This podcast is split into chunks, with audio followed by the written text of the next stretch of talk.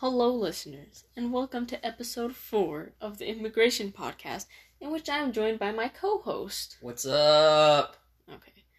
And we will be talking about the historical background on immigration and how this might be considered controversial in the modern day. Now tell me, do you know anything about Ellis Island? I'll be honest, I don't know a whole lot about Ellis Island other than a lot of Europeans funneled through there in the early 1900s. Well, you Could are you tell me how many people came through? you are rightly true about Europeans coming through Ellis Island. In fact, between the years of 1892 and 1954, 12 million immigrants came through Ellis Island to the US, Wow. Mostly coming from northern and eastern Europe, which was favored among the United States Why were they favored? due to their lineage, mostly. And I think because they tended to be, you know, of a, a favorable gate. Oh, okay. I, I, I'm picking up what you're putting down. um, so a lot of people went through Ellis Island to get to the United States, and while you were at Ellis Island, you had to pass a series of tests that was not reliant on your language because a lot of people, non-English speaking people, mostly non-English speaking people, came through. So most of these tests were physical, making sure you know you were physically fit, you weren't ill. There were like tuberculosis tests, for example. You know, had to make sure they had to make sure the government that is that you were fit for entry in the United States. Okay, that makes sense. So unfortunately, this open door policy for immigration ended fairly quickly after this large rush of immigrants started to come through Ellis Island in the early years.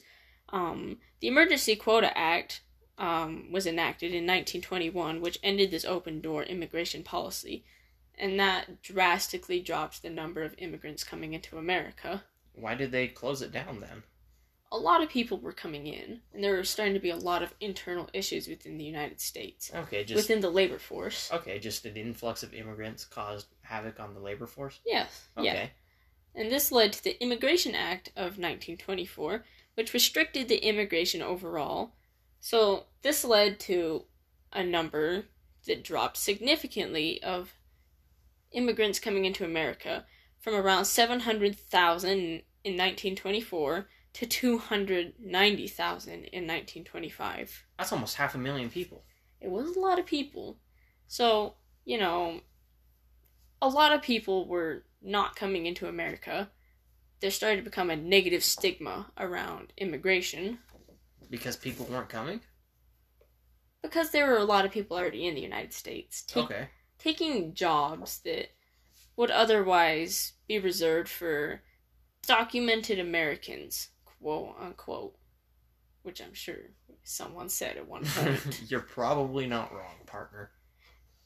So, of course, this led to the Naturalization Act of 1790. I apologize. This was far prior, Okay. which restricted naturalization to free white persons. This was not removed until 1952, which is where I've mixed up the timeline a little. That's okay. I think Mrs. Revore will forgive you. Gee, I hope so. So, jumping forward to more modern time, after 9 11, of course, the Homeland Security came to came to the surface. Right. Homeland Security in itself brought forth border control and restrictions, and the deportations increased.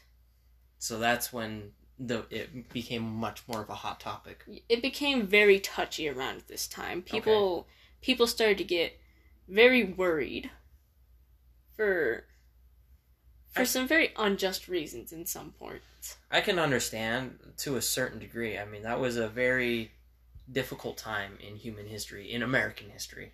Right, right. And this led to the Secure Fence Act of 2006, which started the wall on the US and Mexico border. Huh. That's interesting factoid. So all of this really kind of stems from Ellis Island in the in the long the long way around. Much of it does, really. A lot of these acts that restricted immigration movement into the United States came from Ellis Island and the immigration movement through Ellis Island. Wow. The more you know. Wow, you betcha. that concludes episode four. See you next time. Tune in.